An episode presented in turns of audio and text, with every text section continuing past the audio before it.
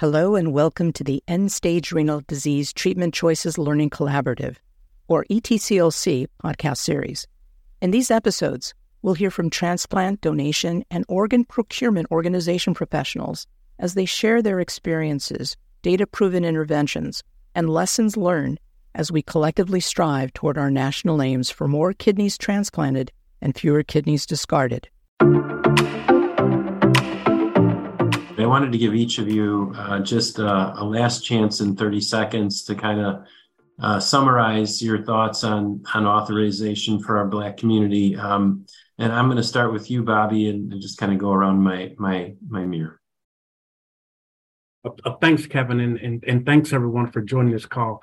But when you look at authorization and working with Black families and African American families, it's not as hard as we make it out to be if you are being true to who you are and caring about people and caring about families, then I think the success is there, but you have to put in the work. Practice, practice, practice makes you better. Steven? Uh, there's work to be done. Um, there has been work to be done. There is work to be done. There will be work to be done. And, um, you know, activity has been high. Uh, there are crazy things going on in the world. Uh, but I think one thing that we can all hold on to is that good always equals good. And as long as we are committed and continue to bring in committed um, individuals into our organizations to help us with this cause, um, we will get to where we need to be. Uh, we will not be perfect. There is no such thing as perfection, uh, but there is excellence. And I know everyone on this panel and a lot of our brothers and sisters throughout the country hospital wise, OPO wise, uh, are committed to that. Thank you, Steven. Michael? Uh, two things, really brief. Um, Tennessee Donor Services and Meharry, working with together all summer. Uh, for my hospital brothers and sisters, timeliness. If you can call that referral then timely, it's one of the biggest impactors on authorization rate. So call that referral then timely when patient needs trigger, leave it there. Uh, for my family care leaders and OPO leaders, talk about it, challenge your teams to address it. Um, create a psychologically safe environment within your department means to talk about why are, is this why is there such a gap between how we treat our white families and our black families? Um, challenge them to confront their biases. Track it trend it. Um, put it on the top of your agendas show the growth show the change. And don't be afraid to ask for help. That's all i got.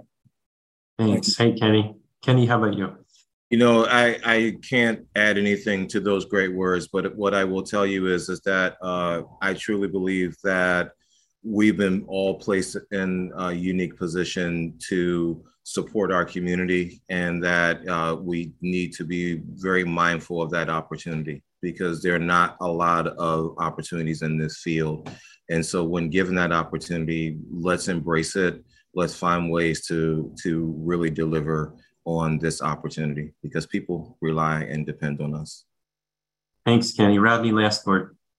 Oh, well, uh, thank you all. This has been an amazing, amazing uh, discussion. Um, I think that um, there there are big things that we can we can tackle, and, and there also are small things. And for for me, I'm always trying to remind my team, you know, uh, to to really focus on the things that you can control. And what you can control is uh, your ability to really check your bias, your ability to uh, be uh, come to this work and, uh, from a place of humility. Um, I think in order for us to really make those connections, it takes a, a certain level of vulnerability.